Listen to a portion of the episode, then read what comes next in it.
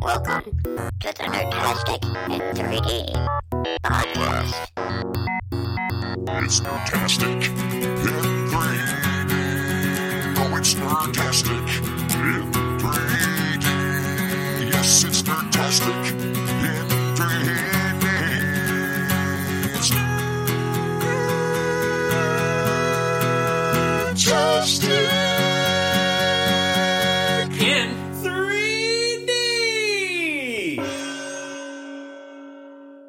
Oh, right.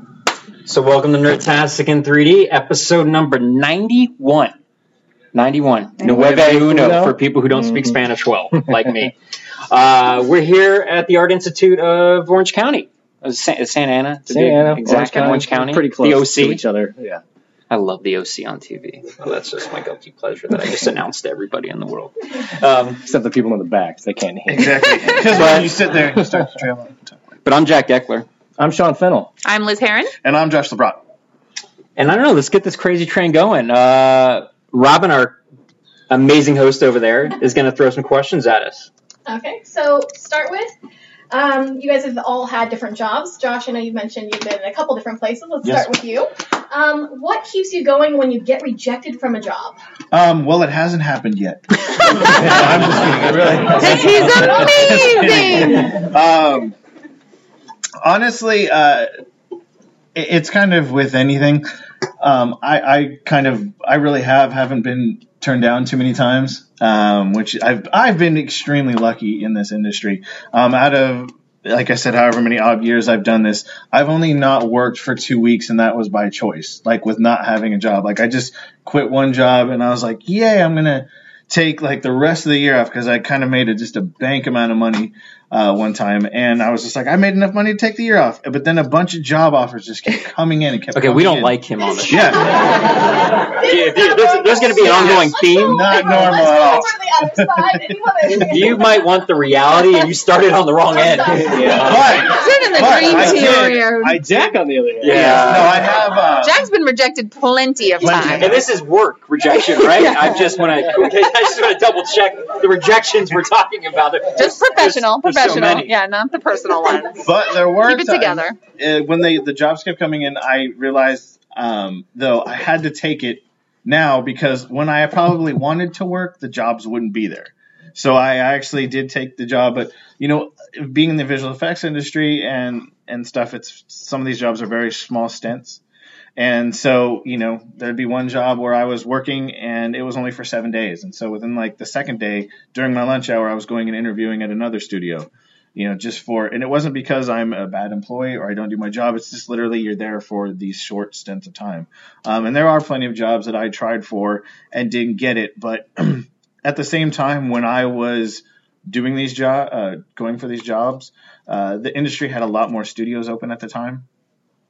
And so if I didn't have one, I had four more that I was, you know, basically um, moving on to. So it wasn't really I always kind of felt like you know there's going to be something out there, so I didn't really worry Actually, too you kind of did, though, now that I think about it. How, how many times did you try to get into DreamWorks? okay, DreamWorks is a different story. oh, oh, oh, No. oh, oh. So you were Did I- was that rejected my- from Was that my outside voice? I could tell you the DreamWorks- DreamWorks story. Actually, Sean and Josh both have this similar yes, story. DreamWorks was kind of a little bit of a fickle mistress because it was uh, you know interview went great. I interviewed with eight different people. Told I got the job. You're gonna get an offer. We're gonna call you on Monday. Monday came along. I waited till Friday. I'm like, hey. They're like, we're still waiting. I'm like, well, I got to take this other job. I need a job. Okay. Then they call me six months later. Hey, can you come in an interview? Sure.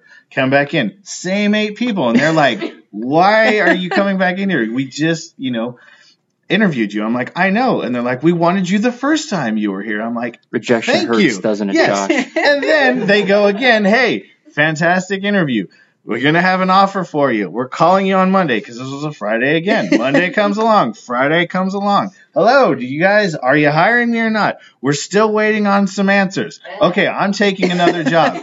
Took another job one year later or eight months later. Hey, what are you doing? I'm like, I'm working. and they're like, you know, can you come in for an interview? I'm like, if I have to interview with the same eight people again, I'm not coming in here. They're like, no, no, no, no, no. Everybody loves you. It's just one person, and basically this woman that I was going on to the show with, and uh, she loved me, and then again was like, oh, hey, great, they love you. We're gonna have an answer. You know, we're gonna have an offer. And again, Monday comes along, still nothing. and so I tell my job that I'm at, I'm gonna go ahead and extend it because I still haven't heard from these people. And then I do that at noon, and at three o'clock they call me and they're like, "Hey, would you like the job?" and I'm like, "I just signed another extension with the company I'm at," and they're like, "Can you get out of it?" I'm like, "No, I cannot get out of that." I was like, "You're gonna have to wait," and so they were kind enough, and they're like, "Okay, we'll wait for you." So it was. I didn't necessarily get rejected. It was. I just got stretched out a little bit. You're right. It wasn't just a rejection. It was three times It was rejection. a three just, times. just to clarify. Just to clarify. Sean, you you had Oh at yeah. DreamWorks as well. Oh yeah.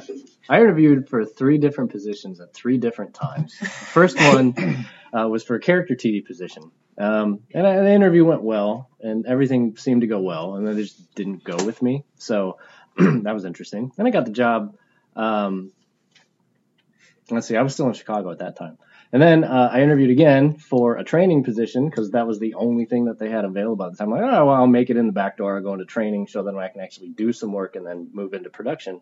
Um, and that didn't pan out because I think they could tell, like, you're not going to be in training very long, are you? I'm like, well, as long as you need me to be. No, they can see right through. They can see you through all your bullshit. Um, so um, then I interviewed again, and the interesting thing about that was I was teaching at the Art Institute at the time. I had one week off, I think, for like the spring semester break. All right. Um, I interviewed the week before that break, and the Wednesday of that week that I was on break, they're like, "We need you to start immediately," which never happens with Yeah. big, gigantic studios. It's like, okay, well, we'll figure it out. We'll move things around. You go, you'll come in, you know, whenever it's capable. Like, we need you right now. Um, so then I had to call up my boss here and say, "Hey, um." Not teaching next semester, and he was Which like, starts "What the Monday, f?" right? Yeah, which started Monday. So I How are we allowed back here? I helped him get in, It's been 10 years. I helped him get so. years. contacts for other teachers to fill the position, and then moved on. And um, that was ten years ago, so I'm still there now. But uh, yeah, it's uh, it's an interesting interview process at DreamWorks because it is literally an all day thing. You're typically talking with um, pairs of probably three groups of people, Yeah. um, just to get a lot of coverage over you and to see are you going to fit well with the team and what kind of you know problems have you solved in the past and how would you solve them now and all that stuff is kind of relevant. But yeah, it's it's definitely a a time investment if you want to get into a really big studio. Because a lot of those times, by that time, they know that you can do the work for the most part. And so you've made it in not like, I got to, you know, show them like all the stuff I've done on my reel. Like they've got that. They understand, they see your work. You basically now go in to see how you get along with them. Like a culture fit. Yeah, exactly. If you know, I uh I I get I am trying to think of like absolute rejection. I guess the closest thing I could compare it to or something you guys can relate to is I went to a, a school similar to this in Florida called Full Sail um, uh, in 2000, and my my sort of dream job at the time was I wanted to work at Weta. I mean, how many people here would like to work at Weta? I'm sure there's a couple people in here. Um, That one guy. One that one dude, One guy. me and you, brother, me and you, and guess uh, what? They all didn't want any of you guys anyway. yeah, holding Um, hands on the plane over. And uh, at the time, I, I really, really wanted to work. That was sort of my goal. And uh, and I, I remember first thing out of school, like I applied instantly the first demo reel I had, and um, I I did, that that year I heard nothing back. Um, then basically their their requirement is you only send one a year. They're very stringent on that, and a lot of studios are like that. So don't keep bombarding them every uh, all the time if you're going for those kinds of jobs for reels. So I stuck to that, and every year around the same time, um, I would send a reel. And uh, years later, I, I moved out here. I was already working in the industry. I was still sending a reel here. I'm like, man, some they are going to call me. And and and Weta is one of those studios that the politics are, you know, it's it's it's a very the industry is a very political driven industry as far as who you know to get you in. And and Weta, I didn't know anybody in New Zealand, so I'm like, man, it's just got to be my reel. So as I would work on a project, I'd add it to my reel. I'd be like, all right, they're gonna call me. They're gonna call me, and uh, nothing. And it wasn't until uh, you know my DreamWorks side of things. It wasn't until gosh uh, when I got offered the DreamWorks job that they finally called. And it was at this point I did finally know some people over there too, but they they weren't even the reason I got called, uh, and it was for Avatar. but my life had changed so much over the course of me living out here and working in this industry that it was kind of a novelty that I was sending them stuff every year. Um, that I kind of of didn't want to go. Force of habit. It You're like, was. well, Well, it was that. time It of was year. like that. every that year. time of year. It was that, and, and, and everybody I knew who had, who had worked on Avatar hated Avatar that they were working on it. Um, and I, I had responsibilities here at the time, and uh, and then DreamWorks called, and the and the the New Zealand thing was for a year, and you, these are co- things that are going to come up in your career. It's like, are you prepared to move to New Zealand for a year? You know, if you don't have a family, don't have kids, you're like, hell yeah, I'm getting the hell out of Dodge. If you have those kinds of things and you have responsibilities, or like I had just bought a home actually at that time. Awesome, New Zealand. I who's gonna pay my mortgage? Like there was all this these que- these like real world adult questions that not everybody in this room has right now. That all of a sudden I had, and I'm like, oh, this sucks. Okay. Um, and then DreamWorks came along, and me and Josh are best friends, and we knew each other. And he's like, he's like, yeah, this made you know this made me offer. I'm like, dude, they just called me, made me offer. Maybe we can make this work for each other. what do you think, buddy? Yeah. So, uh, you know, we did. We, we, we were able to work the system a bit with me and him because they wanted both of us. But they were at the time were offering these long contracts of like three years. So three years to stay in California to me at the time, uh, after coming off visual effects films that were six month stints, was like the holy grail of. You mean I'm going to have a steady job for three years and oh, and not have to worry? They're like, yeah, I don't know, come, you know, We hope one so. of Yeah, us. you get to have a one desk. of us. You can unpack a desk and actually yeah, and like stay there, and uh, there was all this stuff, and, and uh, Sounds stupid, but it actually it means a lot when you're. so it working. felt, it felt kind of nice after 10 years of rejection letters because eventually Weta would send me like a postcard like uh like you know thanks for your reel we have your submission Wish you were here. thanks for your Nuts. plan yeah thanks for, yeah it was a, it was always a nice beach shot of like them with like like the thumbs up like Maybe like, like yeah it's awesome out here See you next Yeah. year, Jack. pictures of them like in the Hobbit village, like smiling. So I'm like, yeah, this is crap. Uh, so it was, it was actually kind of gra- like it, it sucked, but it was also gratifying to be like, yeah, I don't think I'm, I'm like, you know, it's not a bad time for me. I'm not going to take the job. Uh, though we just had a friend who just who just left DreamWorks who uh, now he's doing that to us on Facebook via Facebook. Every picture is like him and his wife Oh, and his yeah. kid on the beach, and it's like retardedly beautiful and like mountains and it, screw Yeah, him. we live That's Los all. Take Angeles. Yeah, the I was screw him. You live in Los Angeles. wow. One, one of the Ours threats is though is that like rejection is pretty silent when you're going for Yes. jobs. It really is not like a hey, am I accepted or not? It's really just a okay, that's dried up. Let's Yeah, try you don't hear again kind of thing. So you have to be persistent, but not in an annoying way. Liz. That's what I would ask is what you guys are going to do. Um, what would you guys advice would you give to someone who's just starting the search? I mean, they've never, let's say they've never worked in the industry, they've never had a studio job before. Mhm. Um, is the persistence the key? Would you encourage the networking aspect? I mean, what would you tell them to do to increase their chances of success? I got my first job from my teacher, okay. which was a networking thing, right? Okay. You prove to someone that is in the world that you can do Yeah. what you can do, and if you know them well enough and, and you you know have the chops, hopefully they'll vouch for you. Um, that's a lot of it, and I know a lot of these guys have gotten jobs because of that specifically. Um, it, Yeah. networking's huge. Um, I, obviously, being able to do the job is important. Like you, you need the skill set because, like like Josh said, when you walk into the interview at a place like DreamWorks, they already know that you can do the job usually because they've been looking at your stuff over and over and over again um, with many eyes. So you're walking into that interview hoping that you don't just you know kind of trip and land they- on your yeah, they really do look at every single reel. And like anytime an animation position shows up at our studio, um, they get 200 submissions like a week. I think Yeah. Kim said. Not- So yeah, and that's not counting the backlog that they yeah, already have. so you do get a little bit buried. But when somebody vouch for you, your thing goes to the top of the list to be able to be looked at. But they do look at everything. So Um, just- Liz. Yeah, no, I think that's definitely how you separate yourself from the herd is by who you know. And every, um, anytime that I've changed careers or you know any job that I've gotten has been um, because I've had a connection in that industry or you know in that company. and Yeah, you have to be willing to move. mhm. That'd be another advice thing, um, because of all the like the tax incentives and tax credits that studios are getting. Yeah, Um, you know, being willing to to to uh, venture out, you sometimes do have that edge over someone who's a little bit more of a veteran and a little bit more um, stable in their life. Like you know, if Jack has his family and he just bought a house and stuff like that. That spot now in Weta is open because he's not willing to move. So if you're willing to move, then you will be able to get that spot. I uh, one of the things that, that like it, it's behooved me like as much as they're saying the networking thing, the networking thing in general, and it's not necessarily like you having to rush out to meet somebody in the industry who's going to get you the job. The networking starts here, Yeah. hundred percent here. Like with the people who are in your class, the people around you in other classes. I cannot preach that enough. I, I'd say, I'd say it's seventy percent at least um, of getting in the door. Now this is every industry everyone I've been in games, films, commercials, TV, because at the end of the day, a lot of the schedules that we work under in all those industries are very long.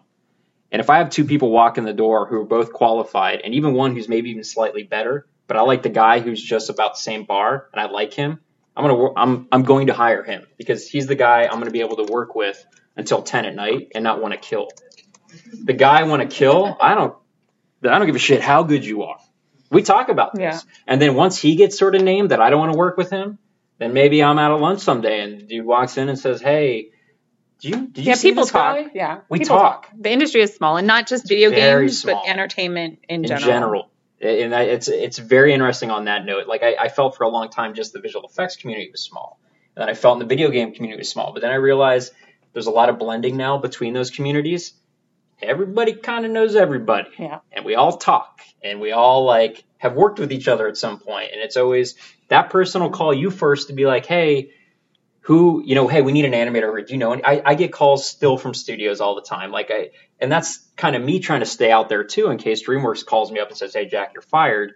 I keep in touch with them, so when they call, it's not just me saying I can't get you a job, but much like Sean did with the school here, "Hey, I want to find somebody to fill in." I would be like, "I tell you what, I got a couple friends. Let me hook them up with you." So I'm still on their radar. I've hooked them up with somebody who's capable of doing the job, but then if they can't do it at some point and I don't have a job, they still want to hire me. Yeah. Um, it comes full circle, and and you guys don't know who's sitting next to you necessarily and who they know. Yeah. You know exactly. I tell people that all the time. I uh, to the other part of your question, as far as like things you, sh- you could do. Yeah. Something that always was mind-boggling to me when I was a student, and actually when I was teaching as well, was the number of students who didn't know specifically what they wanted to do and how to necessarily research those specific kinds of jobs. I feel like with just the plethora of stuff on the internet now, and how every artist uh, specifically has their stuff out there, even filmmakers now has their stuff out there. If you know you want to be a DP, you want to be a modeler, you want to be a producer, those people have names. God, LinkedIn now is like Yeah. the ultimate search engine for anybody. Yeah, I was gonna say I think even just contacting people that you're interested in like learning from is a huge thing. Like information interviews and just, you know, one asking somebody about what they do and being interested is, you know, hugely flattering and most people will not turn you down if you say, Hey, I'm really interested in this and I really you know enjoy your work Worst- or whatever it is. What do you do, Liz? Not gonna, yeah, Yeah. exactly. What do you worst, do? worst case, yeah, don't make it weird too. Don't like you, don't like get don't into it it in the very end and be like, are you doing anything? I mean, you I look great in that red no, dress. Red dress. How the hell? Yeah. Like you don't want to do. You know, don't don't don't get creepy in there. Uh, worst case, they won't reply. That's I'll tell you honestly. That's the worst case. They won't reply. Best case though, they do reply, Yeah. and you get some feedback. I, I'd also say, in general, is when you kind of find the specific thing you really want to focus on, look at look go back to the thing of looking for the people who do that job. Th- that's your that's your competition, Yeah. right? Look at what they're doing. Don't get discouraged if you're like, man, they're doing this incredible stuff. That's just the bar. I mean, that's where you want to be. I could not preach that enough to people who would come to me like, is this good enough? I don't, and I'd sit down. I don't know. Let's look up. What do you want to do? I want to be a modeler Blizzard. I love Warcraft. Cool. I like it too. Let's check it out. You can go on LinkedIn now, and I can tell you everybody in the modeling department of Blizzard. I tell you, like, we look up their names, and I can go to their personal websites and be like, is your stuff looking like this? And then I get that discouraged. Like, I'm like, don't get discouraged. Yeah. This is it. This is the bar, guys.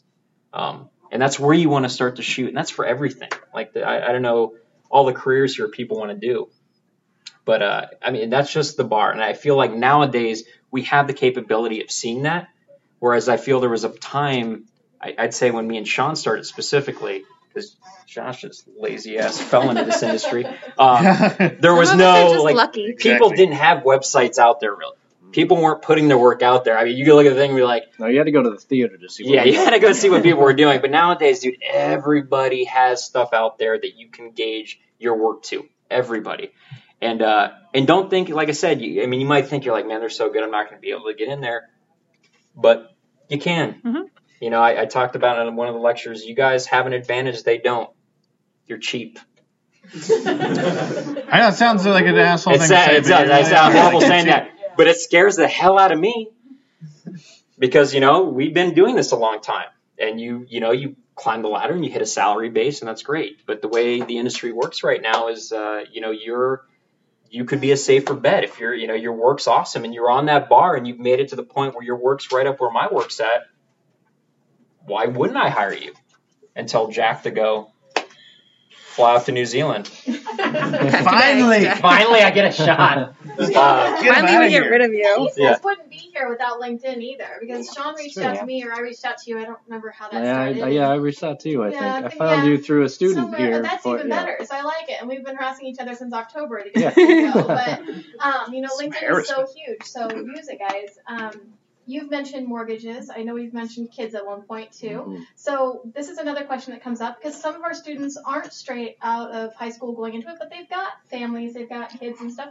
How do you balance the personal life and the professional life? I mean. You talked about some of these jobs being only a couple weeks. Um, you know, there's always that fear of the mortgage. So yeah. he balances it by not having kids. Yeah, yeah, yeah, here's the thing. Like, How I am such an edge case situation with these things. Why did we even bring you? I know, seriously. Seriously. Why am did we I even here? bring you here? Nobody likes him at DreamWorks. He's like, I found a I have golden ticket and I have no responsibilities. I have no responsibility. house. Let's talk to Disney Like a chicken. Yeah. Yeah. Man, baby. Um, well, I guess I'm. I guess I'm lucky in that my job doesn't really require long hours. I have uh, I'm a single mom to a seven year old little boy, um, but I'm able, luckily with my company, um, we have a lot of flex time. It's very family friendly. Um, but again, like we don't work crazy crunch hours with like a lot of our game designers do, and like the more like development folks. Um, so there's that. But I think just for us, the studio culture is really huge, and um, it's important to me to work somewhere that respects my outside life and that there's a work life balance. And um, Disney's really good about that. I uh, I have I have three. I have a little boy and two little girls. Um, I'm I'm now divorced, so it's funny. I have a little extra time. Um, but I, I you know with me in particular, like I find that like that's I I'm one of the few people anymore who can kind of cut it off. Like when I go to work, it's like focus on what I'm doing, and and it, I get excited. When I leave work, though, is kind of my switch and I kind of shut everything off. And that could be anything for me. That could be focusing time on the kids. It could be playing Call of Duty. It, it could be a game, the podcast. Like I try to find stuff outside of the work experience um, to to make it manageable for me. Um, And it's hard, right? Because we're all connected all the time now. So it's really hard to Yeah.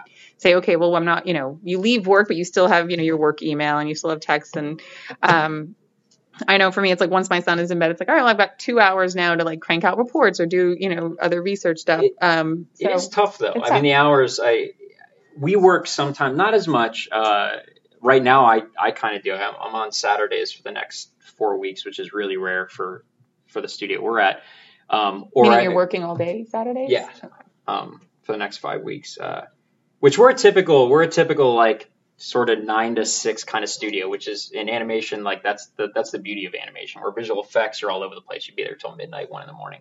Um, so to work six days a week for an animation is kind of rare, but like so you get in this habit of like you know weekends or you spend it with your kids, your family, or whatnot. So to not have that kind of it kind of stinks, and you kind of on the nights that we do work there until seven seven thirty, you figure if you have a family and you come home to them, um, depending on how old the kids are, you got maybe an hour or 30 minutes with them before they go to sleep. And I know I, I'm looking around, some of you, this is definitely not a, a problem for any of you right now. Maybe some of you this is, but it could be someday.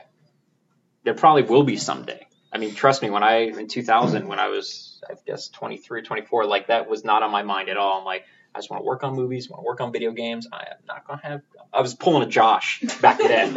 Um, But I'm not 23. Yes, no, no, no. He's still living the dream. Um, and uh, It's tough. You just have to, I think, you know, ma- schedule time and make management, time your and time yeah. Yeah, management. time management. Yeah, your time- and again, I think mean, whatever your priority is, right? Like if you Yeah. know you want to, you know, have a work-life balance and not be working crazy hours, right? Then look for a company where that's a priority, or like that there's flex time. I mean, there's so many I think- companies now that Yeah. allow you to, I you think know, Sean can work touch from on home that or with yeah. DreamWorks. Yeah, Sean, Sean has some Yeah, little, little DreamWorks. DreamWorks is very family friendly. Although I'm in a role where I work way more than I probably should. Um, but um, I don't know. There's two parts of it. There's manage your own expectations for how much time you're expecting to spend at work versus at home, because there is that thing that Josh said where you kind of need to have that switch that you can just turn work off.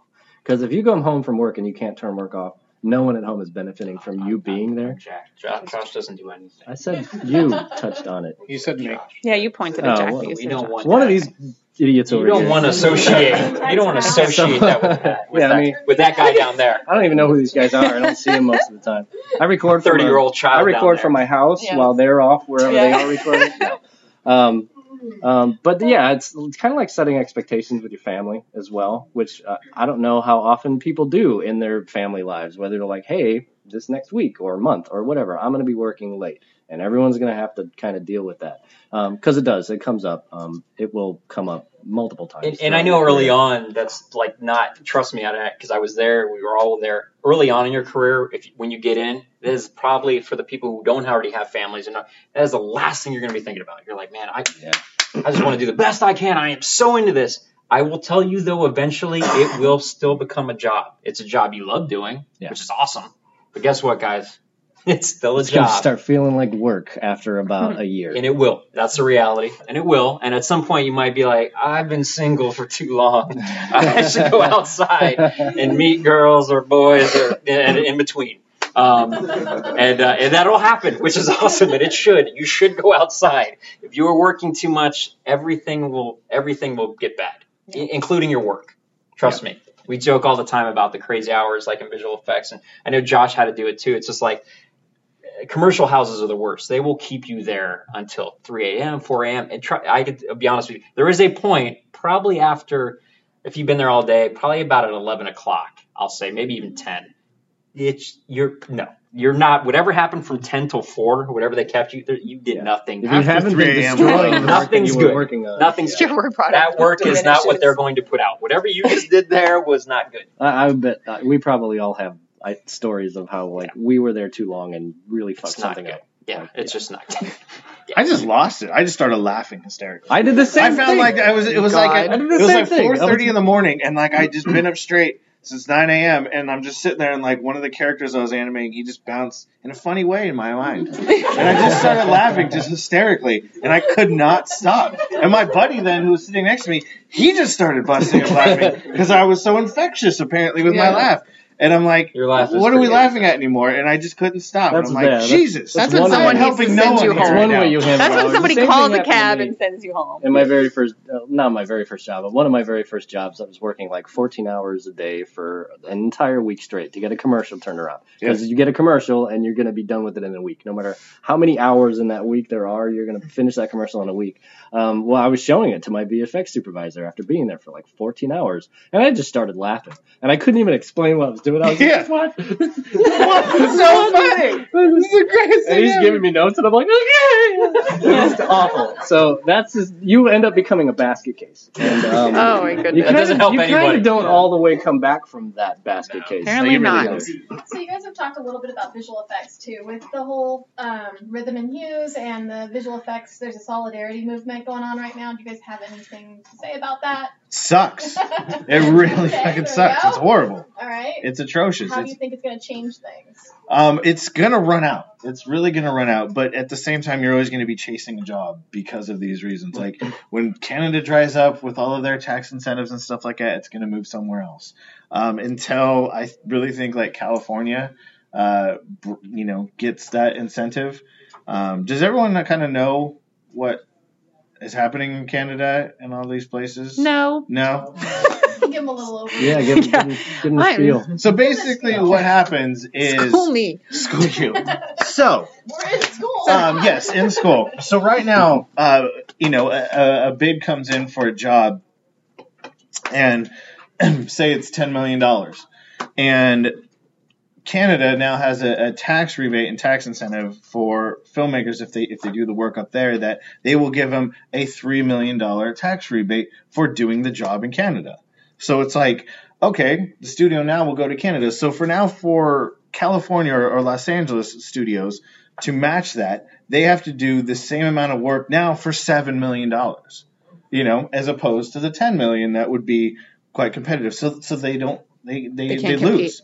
They lose right there. And so many studios will just keep going up there. So they will have what they call a, a studio, which is a I mean a hub, which just basically down here, and then go up there. Um, different a couple of different states are doing it um, too for filming wise. It's happening in Europe as well.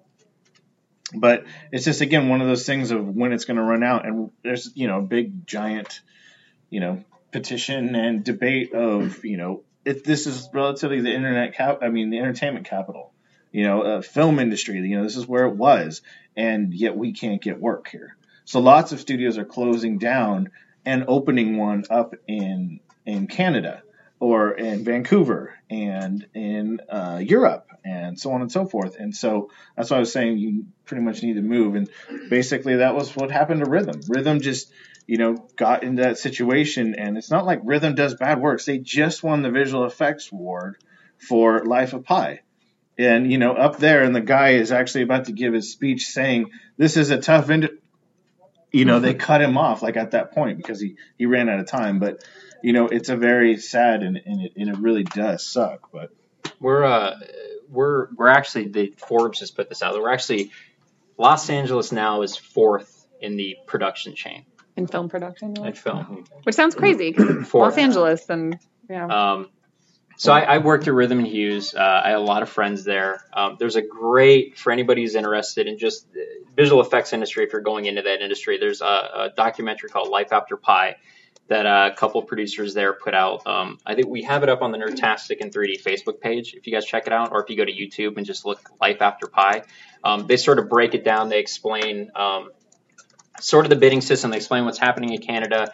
They explain how visual effects studios uh, are on a uh, fixed bid system. So much like what Josh said, so they have to come in under at, with a bid of say seven million. So that seven million though, what's crazy with that is is is a fixed bid, which means the studio is paying you seven million for what originally at the beginning of the film is this many shots.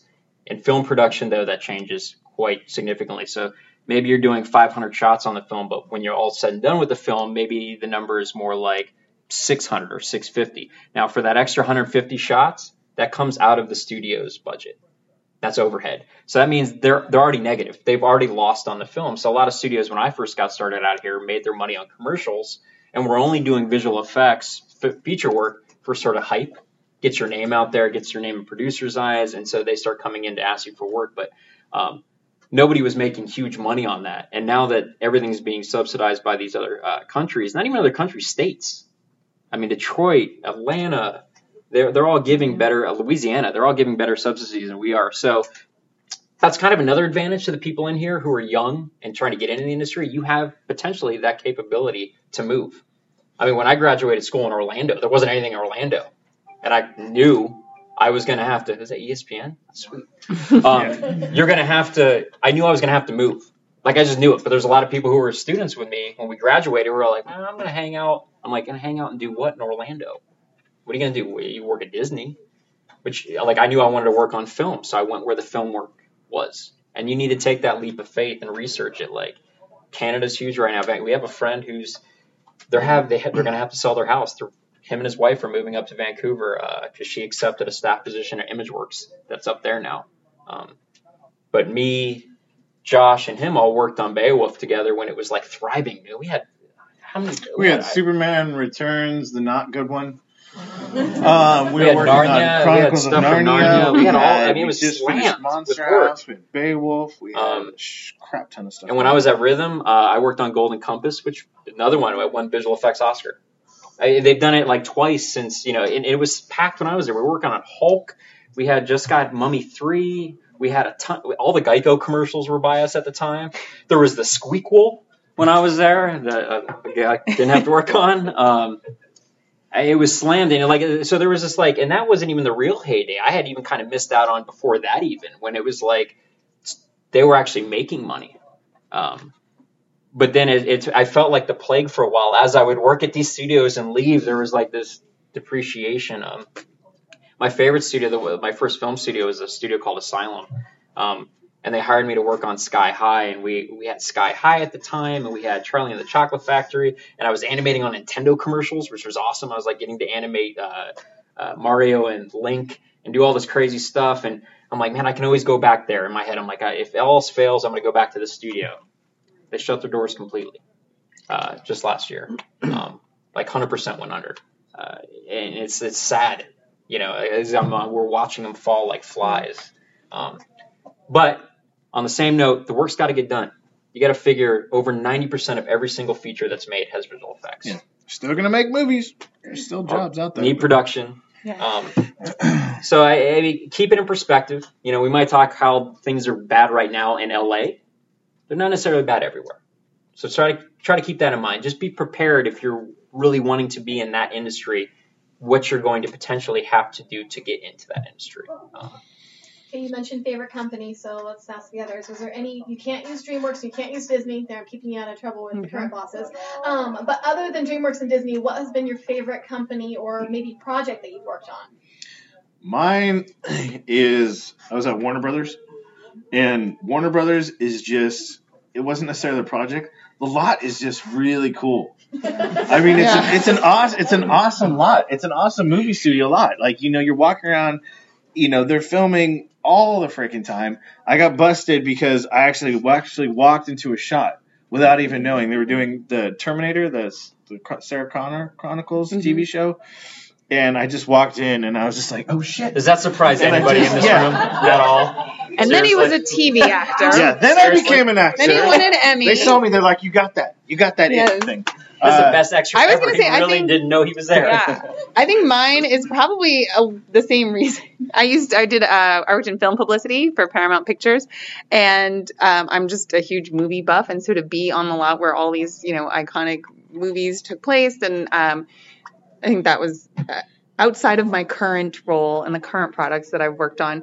Um, that was probably my just something that I just nerded out every Yeah, day, like totally being at work We and driving under those gates or in, you know under the arches and like yeah. So that was my office was in like soundstage 15 and in that soundstage they were doing uh, the hangover the first one they were doing the wedding chapel scene where he gets like married so we would like go down there and like start taking pictures like on- up on up in the wedding chapel and stuff like that and it's just like these Yeah. random things and they had the show i don't know if you guys remember the show chuck and they Mm. had the buy more and the buy more was right in front of me and stuff like that too and so you just kind of like walk in and it looks like a best buy yeah. and you just kind of like the fake around. New York streets and like just yeah. those sort so of those things. things, it's just those are those are fun experiences. That's that's kind Yeah. of mine.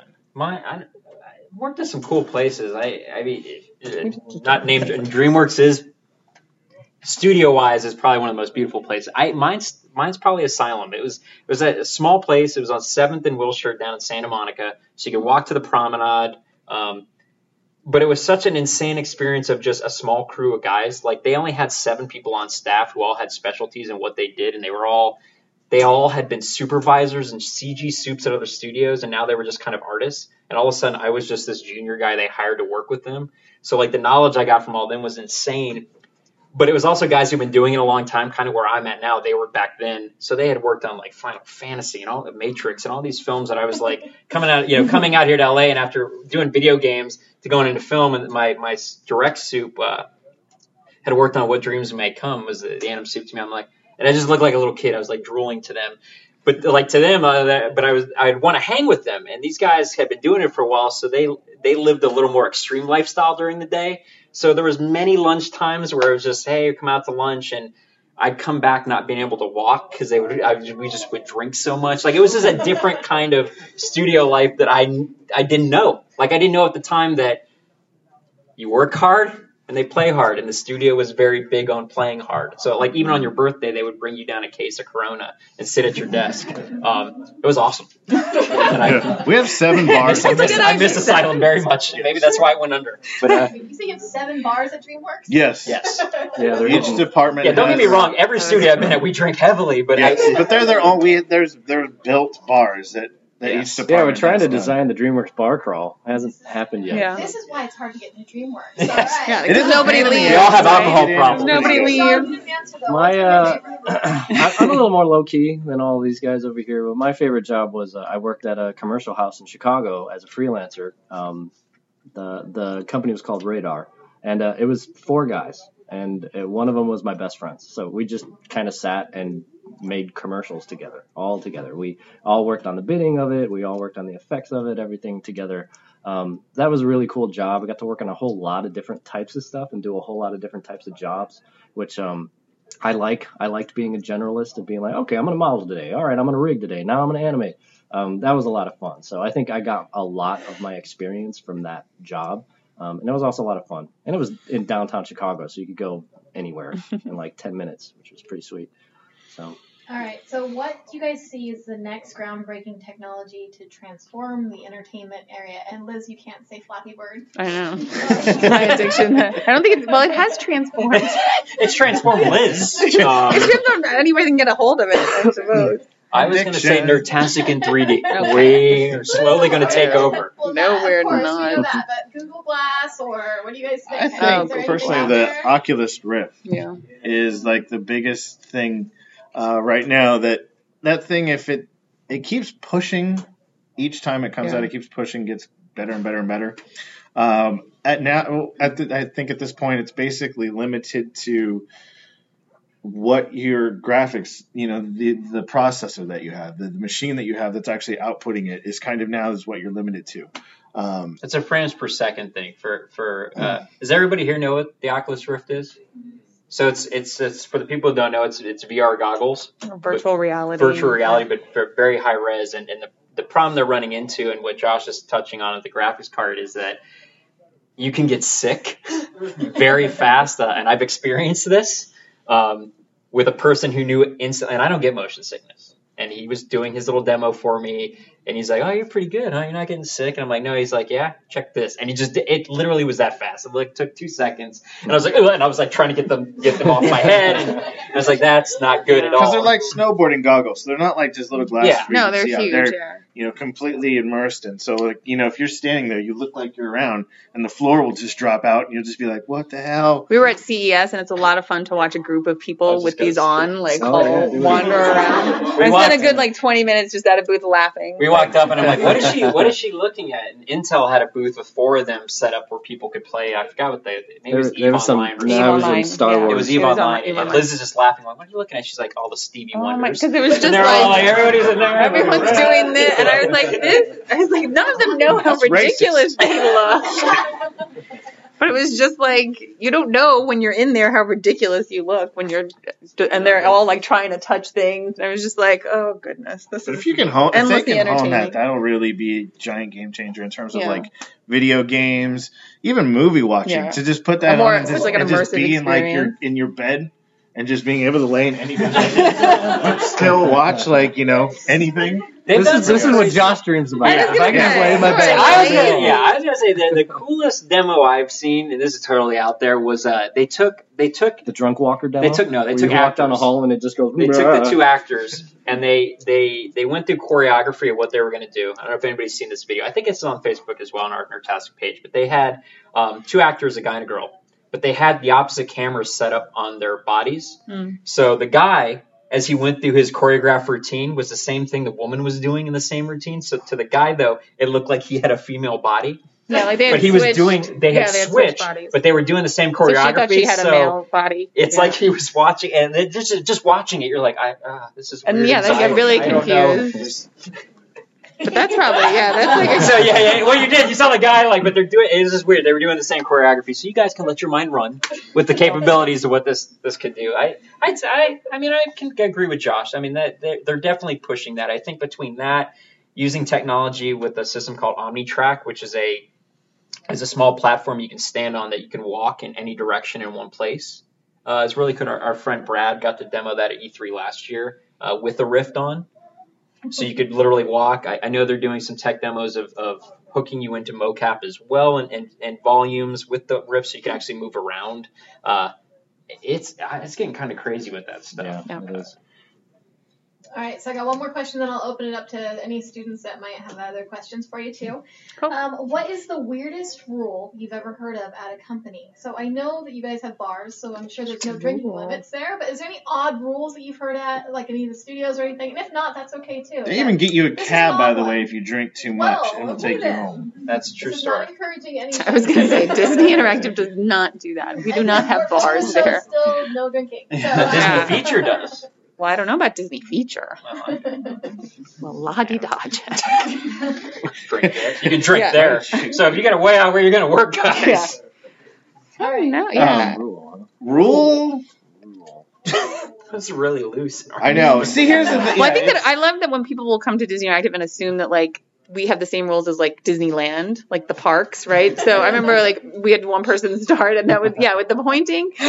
I'm always pointing like this, and then also like they're amazed that people have tattoos and facial hair at our office. It's like, oh, I thought you couldn't have that at Disney. It's like at Disneyland, but like we have people with facial hair and piercings and you know tattoos. Yeah, we're considered artists. Yeah, So we. yeah, it's You a can lot wear looser. pajamas with a Ran it tattoo to on your with face. rules. Exactly. I think, well, you know, we had a, a couple of weeks ago, one of the producers tried to initiate Fancy Friday because apparently we all dress way down. And, you know, he's like, let's, why don't we put on like skirts and pants and closed toed shoes? Yeah, Like, we do Tie okay, Tuesday yeah. sometimes, but I never partake. Yeah, there's like Yeah. maybe three percent of people I- that I'm gonna actually be honest, get I- into that. I mean, Don't- don't aside from the normal Yeah. rules that you would normally Like have life? in any company, and yeah, Don't life, murder I your think Like, like, like, common it- sense is a really good So rule for this industry. saying Yeah. Like the police say you can't do it. That's in, it. Then there's no rules. No. Yeah. I mean, there is there was uh, one studio where everything was basically blocked on the computer, and when you're animating and you're doing you know art and stuff, you're inspired by reference. So you you want to get on the internet and like you know research Google certain image things. search. or- exactly. Mm-hmm. Like YouTube, no. So if you actually had something you wanted to reference, you're like, I need to reference, you know, an elephant walking. They're like, okay, someone would go take that note and go find stuff for you and then bring it to you. And I thought that was kind of a really shitty rule. Yeah. So- It's kind of time How do they know consuming and what kind of annoying. elephant you want to see? Yeah, Exactly. That's the whole This thing. It's just cool. Be super specific. Oh, yeah, it's a time Baby waster. elephant. Yeah. Yeah. Well, then I quit. Yeah, So I'm, weird- I'm so racking weird my brain. I'm racking my brain. Yeah, don't be Okay, shy. we got someone here. Okay. You guys what's were your- talking about how LA is the fourth biggest place for Yeah, film. no. So I was wondering what was the other places, and should we be realistically sort of thinking like, okay, well, this other place is going to be way better. 100%. Can you repeat the question for the mics, please? Oh, ba- oh, basically, he just asked for people listening at home. Um, is uh, what are the other stop, uh, top studios at Louisiana, Canada, and the United Kingdom. Yes. Louisiana. Yeah, they just started doing huge tax breaks. Uh, they they have each studio has something there. Like you know, most of it, like the the production producers and stuff like that, usually will be in Los Angeles. Um, but like any type of you know artist work will be done there, and you should 100% look at going there because that is kind of where it's gonna you know you're gonna see more jobs. You're gonna going down here, up there. Well, you understand the, the directors, your Bi- your Michael Bays, your Bruckheimer, all these people, they're not moving. they're not leaving their their their their Palisades homes to move to the UK because they don't have to. You know, their their their production companies are here. The distributors are here. Paramount, Warner Brothers, Sony, Fox, they're here. They don't have to move anywhere. Visual effects side of things, we are the um, we're the Foxconn of film production. You know, we're we're the we're the we're the cheap labor. And with that comes these the studios and the distribution places who are putting out the money saying, well, I mean, if we just shoot it there and you just do the visual effects there, we get how many millions back? Oh, okay. Go, go, go do that. Whatever it takes to go do that. Or don't bid on the project. Like I, I there's a lot of studios that can't even bid on the project unless they're already there. So uh, that's kind of the tough spot. But every big studio, Weta, um, Weta even had Weta was even here in LA for a while with a studio. ILM, they have studios now in Vancouver and in the UK. Um, the only ones that haven't are animation houses. yes.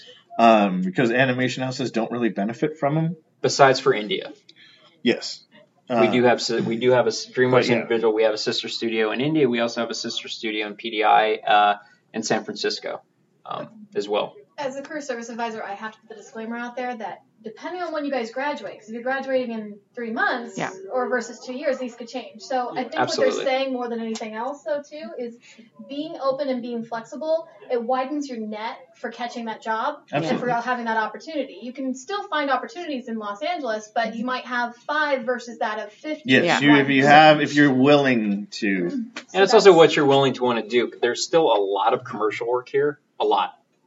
Just understand it's in small stints. Uh, actually, a lot of the UK studios, like uh, the Mill, uh, Moving Picture Company, um, Framestore, they actually all have studios here in LA. Small staff, super small staff that just do commercials because a lot of the commercial uh, production houses are here. So they, a lot of the car companies, they still come to LA for that work, uh, and they still pay pretty good money for that work because of the turnaround so fast it's hard to outsource that work and get it back in the states. So that kind of work, there's still there's, there's a plethora of that work here. So something to keep in mind. Um, same with games. Yeah. You want to do games? There's still a lot of game studios in LA, Mm-hmm. um, for sure. Yeah. Um, man, What's going on? What's happening over there? Yeah, We're gonna have them on the podcast. is that? Oh wow. I'm waiting for I the like, uh, is there like a strip mall fight liquor bowl to come happening? running through the uh, screen. That's where Nerdtastic is, is happening in part two. For real, yeah. So- The So live after show. party, all right. Does anyone else have questions for them as well? Look, I got hands come up. Look at they're not getting shy. I know, it's good, yay. Front row here, go for it. Um, I heard that for How to Train Your Dragon 2, DreamWorks had developed a new facial animation program. And it's for more realistic face movement. You know anything about that? We have Like new facial animation technology. I can't Yeah. really talk about the details of it, but um, it's it's pretty amazing. It is what it is. It's actually it's really amazing. I mean, it's From what we came from, it's yeah, very it's amazing. something that you haven't seen much before. Yes. before. So Yes. yeah. But it's more for like a technical side in terms of, you know, it's DreamWorks is a very heavily proprietary um, uh, studio, which is good and extremely frustrating at the same time because you're just like, Maya works. Why can't I just use Maya? And they're like, but we have this, and you're just We like, made "But this." I don't want this. I want that. And uh, but yeah, the the technology that they have, it's it's just allowed uh, animators to be able to um, work with a lot more uh, like deformation detail in real time and so on and so forth to a be lot able more to fidelity in real time. and, yeah um, instead of seeing like kind of if you guys have a ever lot of seen workflow enhancements. Like you Yes. get surprised that the amount of times that you have to go reach for something when you're animating slows you down enough that over the course of reaching for that thing for three weeks straight, you may have lost a few hours of work. Um, or a few days of work. So they've been, you know, developing. The reason we have these proprietary things is to try to streamline a lot of that workflow. Um, but um, They're on some very nice setups as well. The artists who are on that, they the, the anime, which we can't say, I, they're they're uh, they're on two monitor systems, which is pretty common in general. But their their their their main monitor is a 30 inch monitor, and their other one is the 27 or 28 inch uh, Cintiq. Yeah. Um, it's it's a pretty nasty setup. Uh, I mean, they But- have supercomputers like at the desk. But I- but I will tell you, like, outside of proprietary, uh, I'm on How to Train Your Dragon 2 right now, and uh, and something in crowds in general we use. Uh, the beauty of our department is we can use everything. So I use Maya, I use Massive, I use MotionBuilder, uh, we use Nuke, um, I, I, Houdini. I kind of use anything I want. Yeah, Uh, we're using Houdini on my show. so oddly enough, I'm actually not even in that proprietary software very often, unless I have to be. but we use that software. But we too. use it. We use that software too. Yeah. And Yeah. they think it's awesome. That's the. No, it is. It is. It is pretty awesome. yeah the machines are like sixty thousand dollars a machine like just the Yeah. computer is sixty grand Jeez Louise. They Yeah. probably check your backpack when you leave. yeah it's kind of hard That's part of the rule. Just That's don't a rule. steal. That's a rule. that, that, that might be a rule. Don't You steal the computer. steal. It's reallocated. Yeah. Yes. Okay, no, um, great. They're gonna listen to this and think, okay, check Robin's desk. Who else has got a question? Okay, let's go to the corner over there. If you get hired by a studio that's outside of the country, will they help you find a place to live or allow your family to come live with you? The question Guess was, if- depends, if, right? you get hired by a studio outside of the country, will they help you get there? Will They'll help you relocate. Help you relocate and and what was it? Find Is your family allowed is your to come family with you? allowed to come with you? I don't think they have. The second rules part's about the personal family preference. yeah If you want You to feel free not to if you tell them they're allowed to come, hey, that's on you. yeah. So, sorry, so, so, sorry, They hon. let- they sorry, hon. you and the bring you, you gotta stay in LA. Daddy's got to go to UK.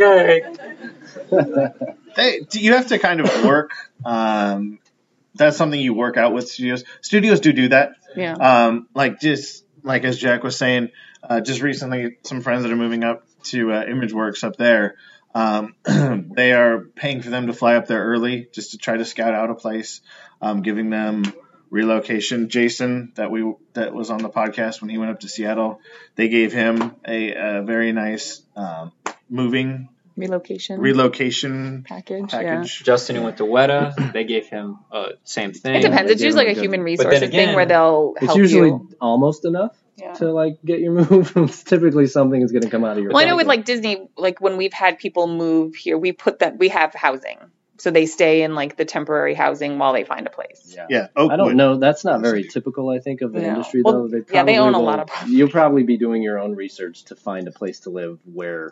I will tell you though, the friend of ours, Dan, who's going up with his wife, who got the job at ImageWorks, he's interviewing with ILM, and they are not. They're like, if you can come, like we might need you in two weeks, but we're not paying for anything. If you can get up here, cool, and stay on a couch or something, but we're not going to pay for you. Uh, I would be prepared for that right now more than them completely relocating you.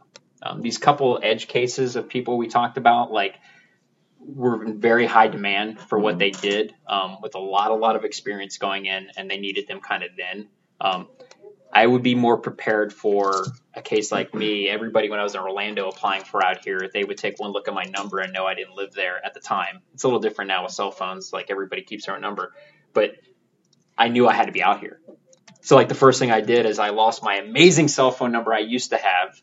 Um, it was amazing. I know it was amazing. It was amazing. And then, uh, It was also completely inappropriate. yes, uh, but it was amazing on the same level. Some say inappropriate, some say awesome. Don't worry.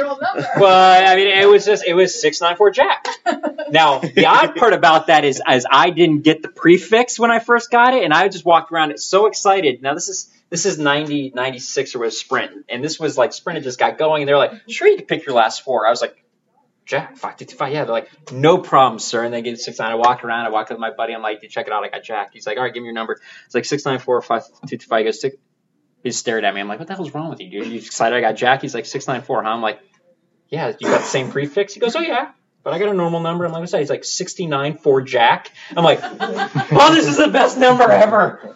Uh, and oddly enough, it was the only number anybody could ever remember at that point. So a friend of mine got pulled over for DUI. Who's he call? Me, because he, didn't- he could Jack. not remember anybody go. else's number. But when I moved out here, I, I was like, I it was it was tearing me up, and it was about a year before you were allowed to keep your cell phone numbers, and I didn't really know that. All I knew is I had a 407 area code, and nobody was like on my resume were looking. I was living in a couch in North Hollywood. I'm like, okay. So I went out and got the old 818, and it's ever since. Sell out. Ever since I've been trying to get it back. I tried on Google Talk. I've tried on every network. I'm like, just give me 5225. You're just gonna have to let it go. Anyone else got Let it questions for him? Ship a sale. There we go. Uh, you mentioned a little bit about, uh, you know, industry and having a, a lot of work being in commercials. I'm looking at, you know, being an animator. Obviously, if I want to take a job, um, having multiple reels and having multiple things going on, and how does that work in the industry? Is it, you know, maybe a little confusion, like, hey, you say you want to do this, and I'm looking at your, a lot of your recent real work. Is there that kind of an issue, maybe? Because obviously you got to work. So you want you want to be an animator, or you are an animator? Well, I'm in school now, so.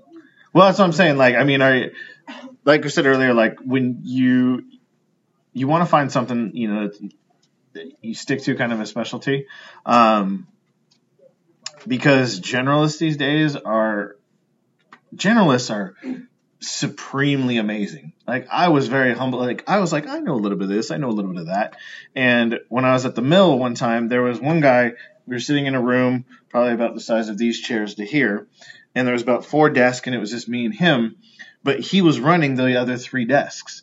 He was over here texturing this this basketball for this really high end like EA sports thing, and then rolled over his chair and he was rigging this transformer dog for like this other commercial. Then rolled over and he was doing this comp work on this other thing, and then got up and was working in another one too. And I'm just like, Now you just do it all at one desk, but Yeah, you don't have to do no, this that guy. I mean, he had, the he had all this stuff up, and I'm just sitting there, and I'm just like, God, like I know how to do, Those but I mean, the tabs. complex Yeah. stuff that this man was doing Yeah. was it was astounding. It It was just, it was to me. I was just like, I don't know how you do that stuff. The lines blurred as like somebody like so on my reel. I have uh, I have character animation, and then I have crowd work, and then I have some mocap work that I've It- done. yeah, it's it's not unheard of. Have multiple reels. I mean, obviously, you want to tailor your reel to the job you're going for, and Yes. even the company that you're going for. In a lot of cases, too, you want to show them the type of work that they do, so they could say, "Oh, yeah, you fit in here."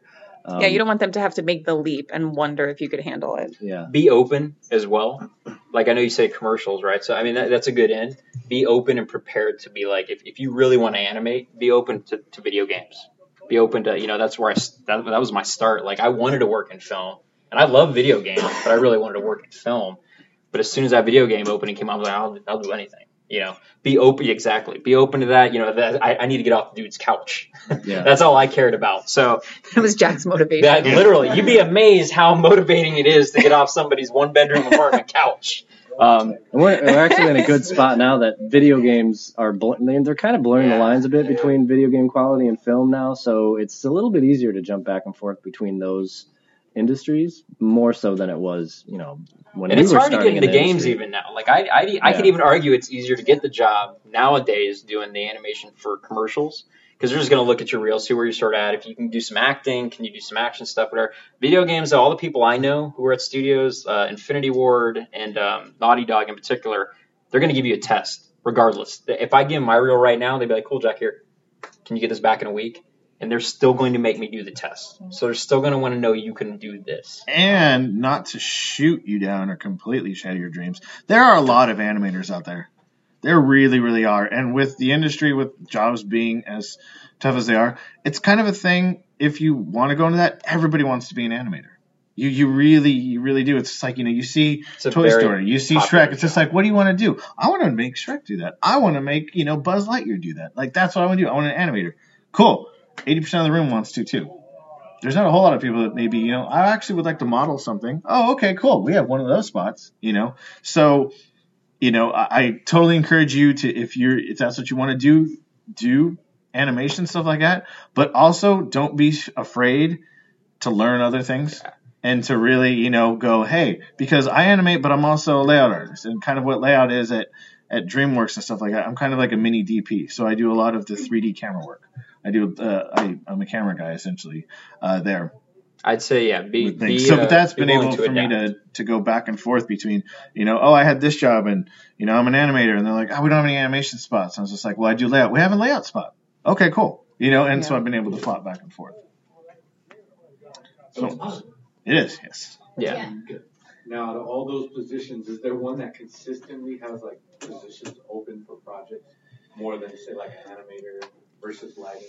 I, I could argue, I could argue that lighting, Lighting And compositing.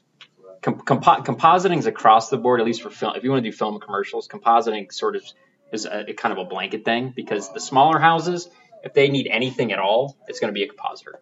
They might not do any three the CG work, as they'll call it, like commercial house, because they're just doing color corrections, wire removal, green screen work, Rotoing. rotoing. Yeah. That's all compositing, dude. And all those studios have compositors on staff. Like I, that's the only thing I wish I like. I always joked, I'm like, man, I, I'd be on the job boards every morning, wake up at six, VFX Pro. I'm like, give me a job, give me a job, man. If there's another compositing job on here, I'm gonna, I'm gonna freak out. Um, lighting seems to be another one that I comes think up a effects is usually pretty. You know, I mean, if you're pretty decent at effects, those roles open up Anything but animating.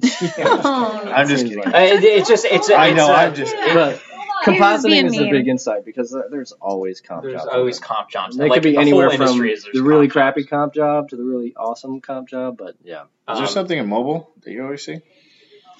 Oh gosh. Um not now since we just went through layoffs last week. Um yeah. That's They right. laid Yeah, I was like gonna say 700 we laid off twenty six percent of Disney Interactive last week, so we're not looking Well, for we're really anybody you're here right that you still have a now. Yeah, me too.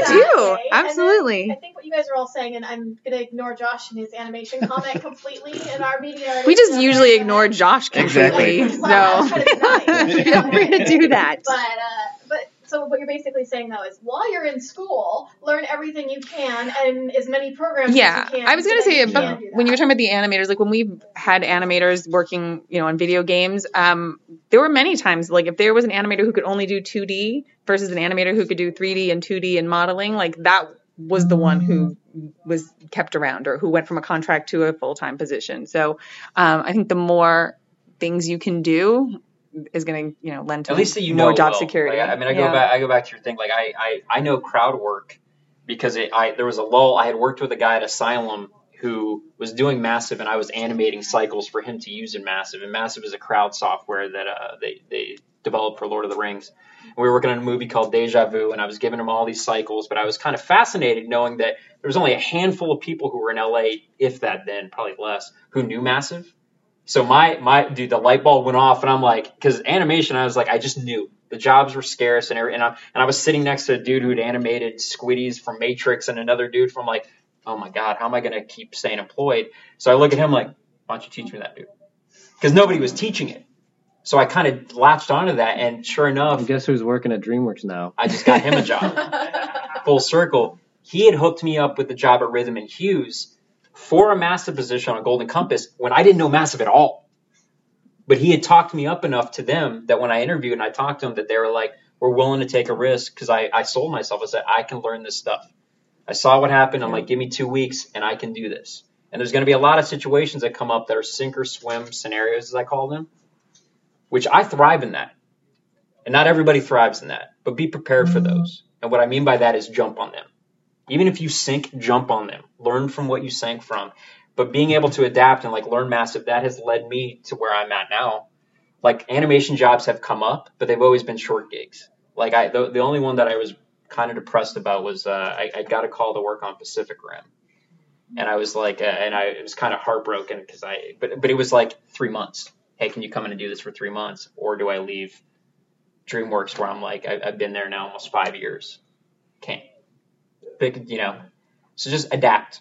Be willing to adapt. They ask you to do cloth all of a sudden you don't know it. Be like, yeah, I can do that. Yeah. Get on it. Go home. Open the book. Figure it learn how to do it really fast. Like ask ask the right questions without bugging people. You know. Like, and then get people's eyes on your stuff. Yeah. I think um, when I went to school, no one, none of the students asked another student, "Hey, what do you think of this?" I never saw that happen. And Every you day have studio. a Every day. gigantic pool Yeah. of criticism that will only help Feedback you is your friend. get better. So you, yeah, utilize it as much Liz as you all can. I was gonna say that's my all my job is, is her giving people department. feedback, telling them why their game. It obviously stinks. has to be constructive criticism. You can't just say, "Hey, that just looks like crap, man." No, that's not going to help. Yeah, But They don't appreciate that. With, they, we have been in things with Liz, and someone's like, "Oh, just make it better. Make it fun. Just make it fun." Make this That's what she better. said. She's like, "Make it fun. Back fun." when I That's the first started, comment these were my out. like play Constructive. testing. Yeah, we actually met Liz guys. do a play test for uh, Where's, Where's my water? Yeah. a mobile game, um, and we Mhm. kind of we kind of what's that? I was wondering what that game. Oh, where's my water? It was a um, downloaded a- yeah. It's awesome. Because where's my It's a water water physics game. Yeah. Um, but when we were kind of a big developing it, when we were developing it, we didn't have much of a budget for uh, user research. We didn't have any budget, so it was a lot of like friends and family that got to test the game and give feedback. And yeah, we had a couple of people that would just say, "This isn't fun. Can you make it fun?" Like anything else, like any other, anything else. But you No. will always be learning because, again, edge case scenario here. I didn't go to school for any of this stuff. Okay. Again, Screw you, worst John. example ever. But- we shouldn't even bring you Yes, to why these you things. out of school now? Like, we should not bring him But- to these things. Yeah, exactly. But so it's like, You but can the thing is, I backwards into knew, it. you know, I, I wanted to keep learning in terms of, you know, I was I was working on something and logically it made sense to me. So someone would go like, "Oh yeah, just take this null and constrain it." I'm just like, "No problem." What the hell is a null? Google. I have no idea. The simplest things. I go look it up. Oh yeah, it's a locator. Okay, cool. I can do this. And just, but it, you know, it's every day. I would sit there and learn something new, and you just have to be able to, like, you know, have just people realized, your you're stuff. kind of like Matt Damon from Good Will Hunting. Like, He's kind you of was a janitor, but he like he did some mocap when they all left at night, and they came in like, dude, who is solving all this mocap? and they finally figured out Josh could do it. Yeah, It's the janitor. tester. I'm It's not your fault, I Josh. started It's not your fault, game picture. tester. That you're Were you in, you were slow in in other aspects of your Yeah. life. Were you really? Yeah. Okay, I didn't know I was that. a, I was a, I was a video game tester for 2K Sports, and I did a lot of that stuff. And then I was playing basketball, and they're like, "Hey, you're good at basketball. Would you like to be a mocap actor and we'll capture your moves for the game?" Sure. Did that. Saw it on the computer. I'm like, that's Yeah. cool. You guys busy? If you're ever busy, I'll totally help. And they're like, we're busy. You want to do this? Why not? So I taught myself it. That's the thing. Well, I no, taught yeah, I myself think yeah, how to do all just this being stuff. open to Yeah, whatever and it so takes you you. just you know I did that, and then Sony called. They're like, "We need people for this movie." I'm like, "I'll go. Why He's a not?" prime example, guys, of networking and being in the right spot at the right 100%. time and taking advantage of opportunities. So please, Yeah. Yes. maybe not And just the- saying don't yes, listen to him on yeah. school part, Yes. but listen to him on the. I wish I went to school. I really did because honestly, you guys can probably blow me away Yeah. when it comes to knowledge. of No, I will tell you. I would tell you the school stuff, in, in particular, being important because uh, from an animation, I, I was an animator, but the first time I got asked to do uh, at, at, at Asylum, it was kind of a catch-all. If you're an animator, you do a lot. You do layout work, you do a lot of camera work, but you also do a lot of previs work. And the previs work was kind of awesome because I hadn't done some of that stuff in a while, but it was like, you need to know how to model. Can you do particles? Can you do this? Can you do this? And so I was kind of got excited, like how Sean did for the generalist stuff, to get in there. And I was animating, but I was also getting to do all this other stuff. There's just so much ownership you have over that. Oh, it's creative control. too. You get, you know, you're doing a lot of stuff that nowadays we, we always talk about. The creative control is kind of, uh, from from our standpoint, is kind of stripped. Kind of an illusion. You know, you're unless you're the director on the film, and this is anything. This is live action films too. It's their film, right? You are a gear or a cog in a machine. Yeah. So you you, you you eventually accept that, but the longer you're in the industry, you're kind of like, I, I got ideas. Why doesn't nobody want to hear my ideas? Yeah, Um, everyone's a director. By Yeah. way. Everybody's got an opinion. Yeah, you'll got find out when you start asking people to give you notes. Yeah. Yeah. Everyone's got. You an should idea. do this. And what Yeah. about that? Oh, okay. Yeah. It's not what I was going for, but thanks. Okay, I know we're running out of time, but I have one really important question left to ask. you Last guys. question. Okay, so we'll do Okay. last question here. What is the most fulfilling part of your job currently? So we're gonna leave this as a happy-go-lucky thing here, okay? Okay. All right. Let's So, hear it. Josh, you're closest. Don't You do need to go anything. No. Um, one of Does the the most. alcohol no, No, bars your do job. count. That's an Oh, incentive. job. job. Job. Yes. Your actual job. That's incentive. That's not job. Yeah. Exactly. Um, so I'd say the the best thing about I the best thing about my job, I Yeah, guess, if you will. the best thing about your job? Um, right now, honestly, is the fact that I get to be creative. I'm kind of in a in a position right now where um, I'm kind of the like a lead camera guy on the movie. You know, we at DreamWorks we bring in a lot of uh, consultants for our movies and stuff. Uh, uh, Wally Pfister was was one for the last movie I was on was uh, Turbo, and you know, those are guys that don't know him, he's the uh, DP for uh, uh, Christopher Nolan. So he did all like the Batmans and stuff like that too. So getting to work with him, I'm sitting there like all excited, going like, I'm gonna learn some stuff from this guy. And you know, I'd, I'd show him my sequence. I'm like, okay, you know, I did all these moves, I did this. What do you think? He goes, looks good. Because I wouldn't change anything. I'm like, that's awesome. I'm happy. Can you give me some feedback? I kind of want to grow a little bit with this stuff.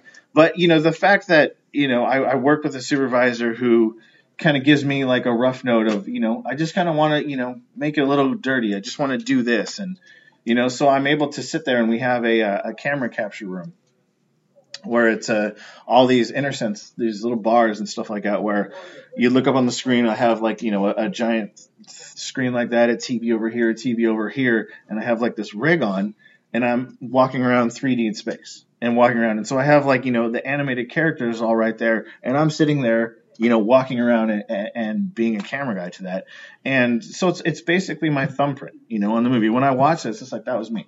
That was my idea. That was this, and so that's it's a super rewarding, you know, experience and stuff when you actually see a final product up on a big screen, or you see, you know, some kid smiling, or you see somebody, you know, uh, come up to you and go like, you know, that is a that is um, you know, oh, I loved that movie. I love this. Like, I was so great. It's just like knowing that you contributed to that is is an amazing and and uh, humbling, rewarding Yeah. experience. Yeah, no, I still get so excited when I either hear someone playing our games or see it or, you know, there's a reference to it.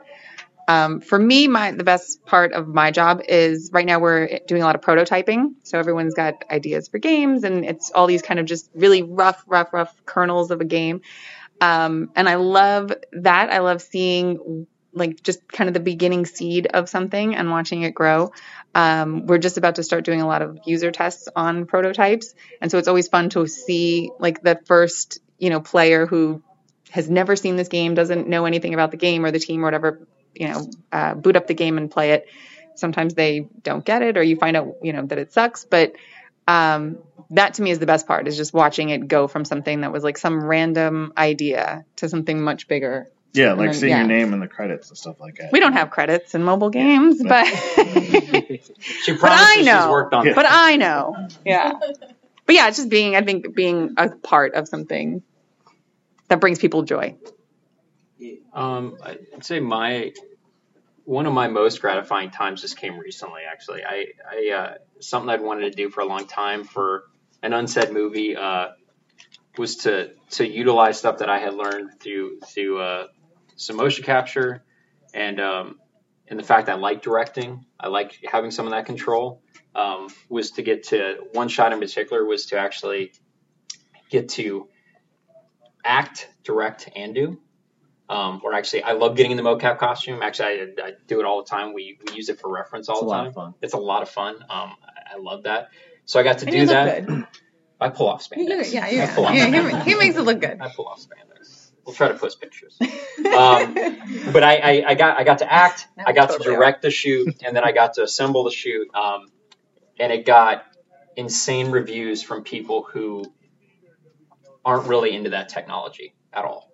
Um, I, I did additional animation over the top of it, and it came out great. And just the feeling from the people I thought were going to really slam on it to the reaction of like this is incredible was just all the way up to the director level like it was incredible. So that was amazing.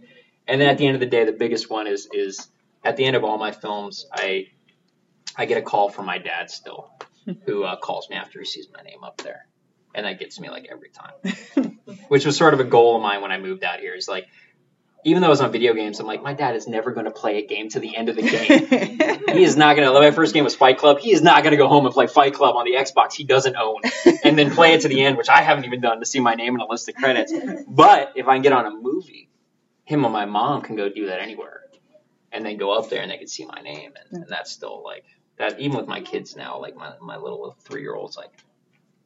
Well, we did the art of books. DreamWorks does the art of books, and we do like a Where's Waldo because they always take pictures of all of us on the crew. She's like, "Is that Daddy?" I'm like, and then I'll open another one. I'm like, "The first How to Train Your Dragon."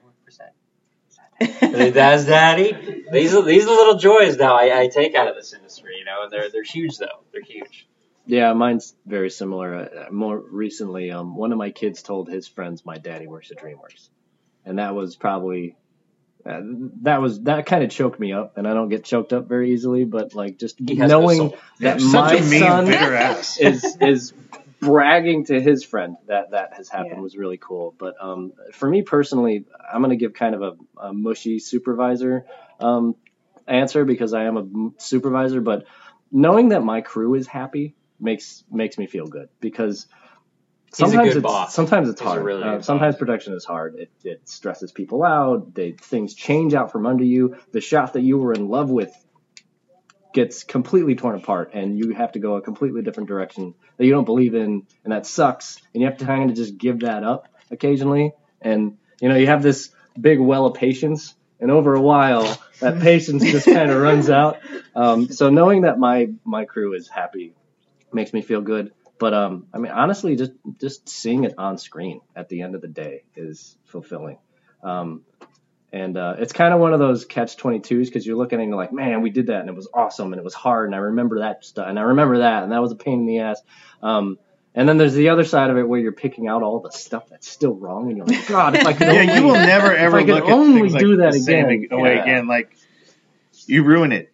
Movies are ruined for a lot of times because you'll be Remember, like, no, we're ending on a happy note. yes, Happy note. we're not ruining things. Positive note. Happy Movies note. are the best thing ever. exactly. I know. That's why we need to stop him. But you'll go before through that. like, You'll "You go through that ruined stage where you pick apart everything that you watch because that's your job at the time, and then eventually it comes to a point where like, oh, never mind, and you can turn Yeah. your brain off and just have fun in a movie again. Yeah. That's that's when you've gotten all the way back to where you are now, where you're just like, that's fun. Take Yeah. take advantage, guys. And this is teachers. This is whoever. Take advantage of supervisors that you have like this.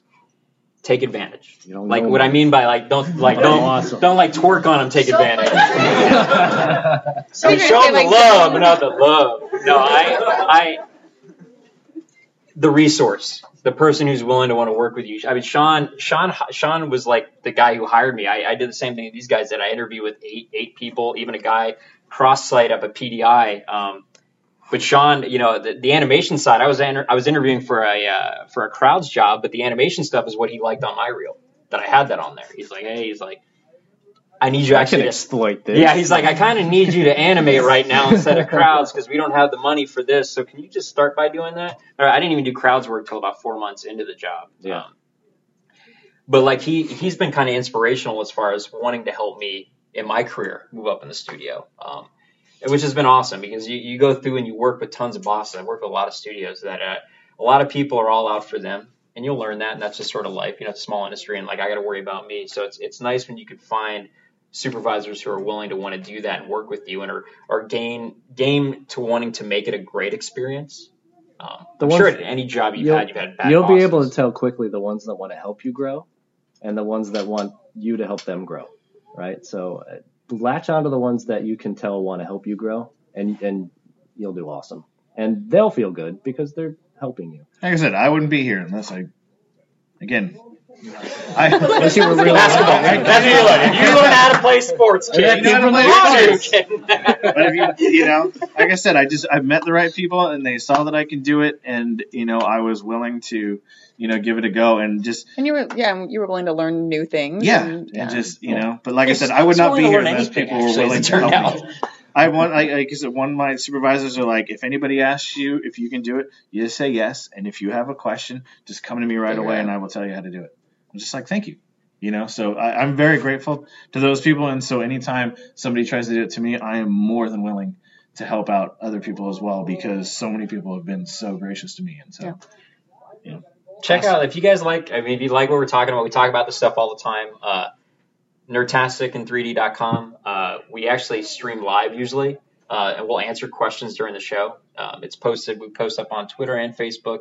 It goes to a site called uh, Mix Mix LR, MixLR, which um, which which is live. is live, so you can get in there as a chat room. But it's also it goes to it goes to iTunes and it goes to you. We usually put it to YouTube, iTunes, Stitcher uh, to listen to it. But tell your friends. feel free to listen to us. feel free to email us. If we don't get back to you directly in the email, we usually talk about it in the next podcast, answer it, and then I'll one of us, typically me or Liz or somebody, will reply and be like, "Hey, check out this episode. We just replied specifically to you." Unless you're listening to it live and you just like we we have one guy from New Zealand who tunes in consistently.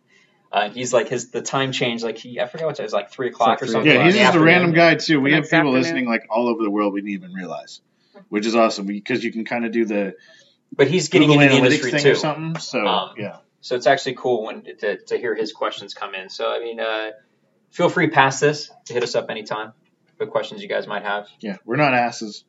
And we got cards. Sean put a Not stack all up of here. Feel free to grab some Some cards, and it's sort of got links to everything. And we'll be uh, around here yeah. for a little bit after the Yep. show. Yeah. I'm gonna eat pizza, so hang you. out. Thanks for having us here, guys. Thank you so much.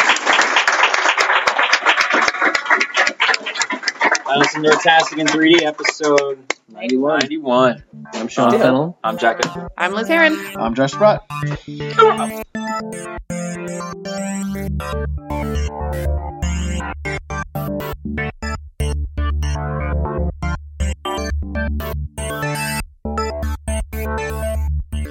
Nerdtastic. Nerdtastic. Nerdtastic. In three.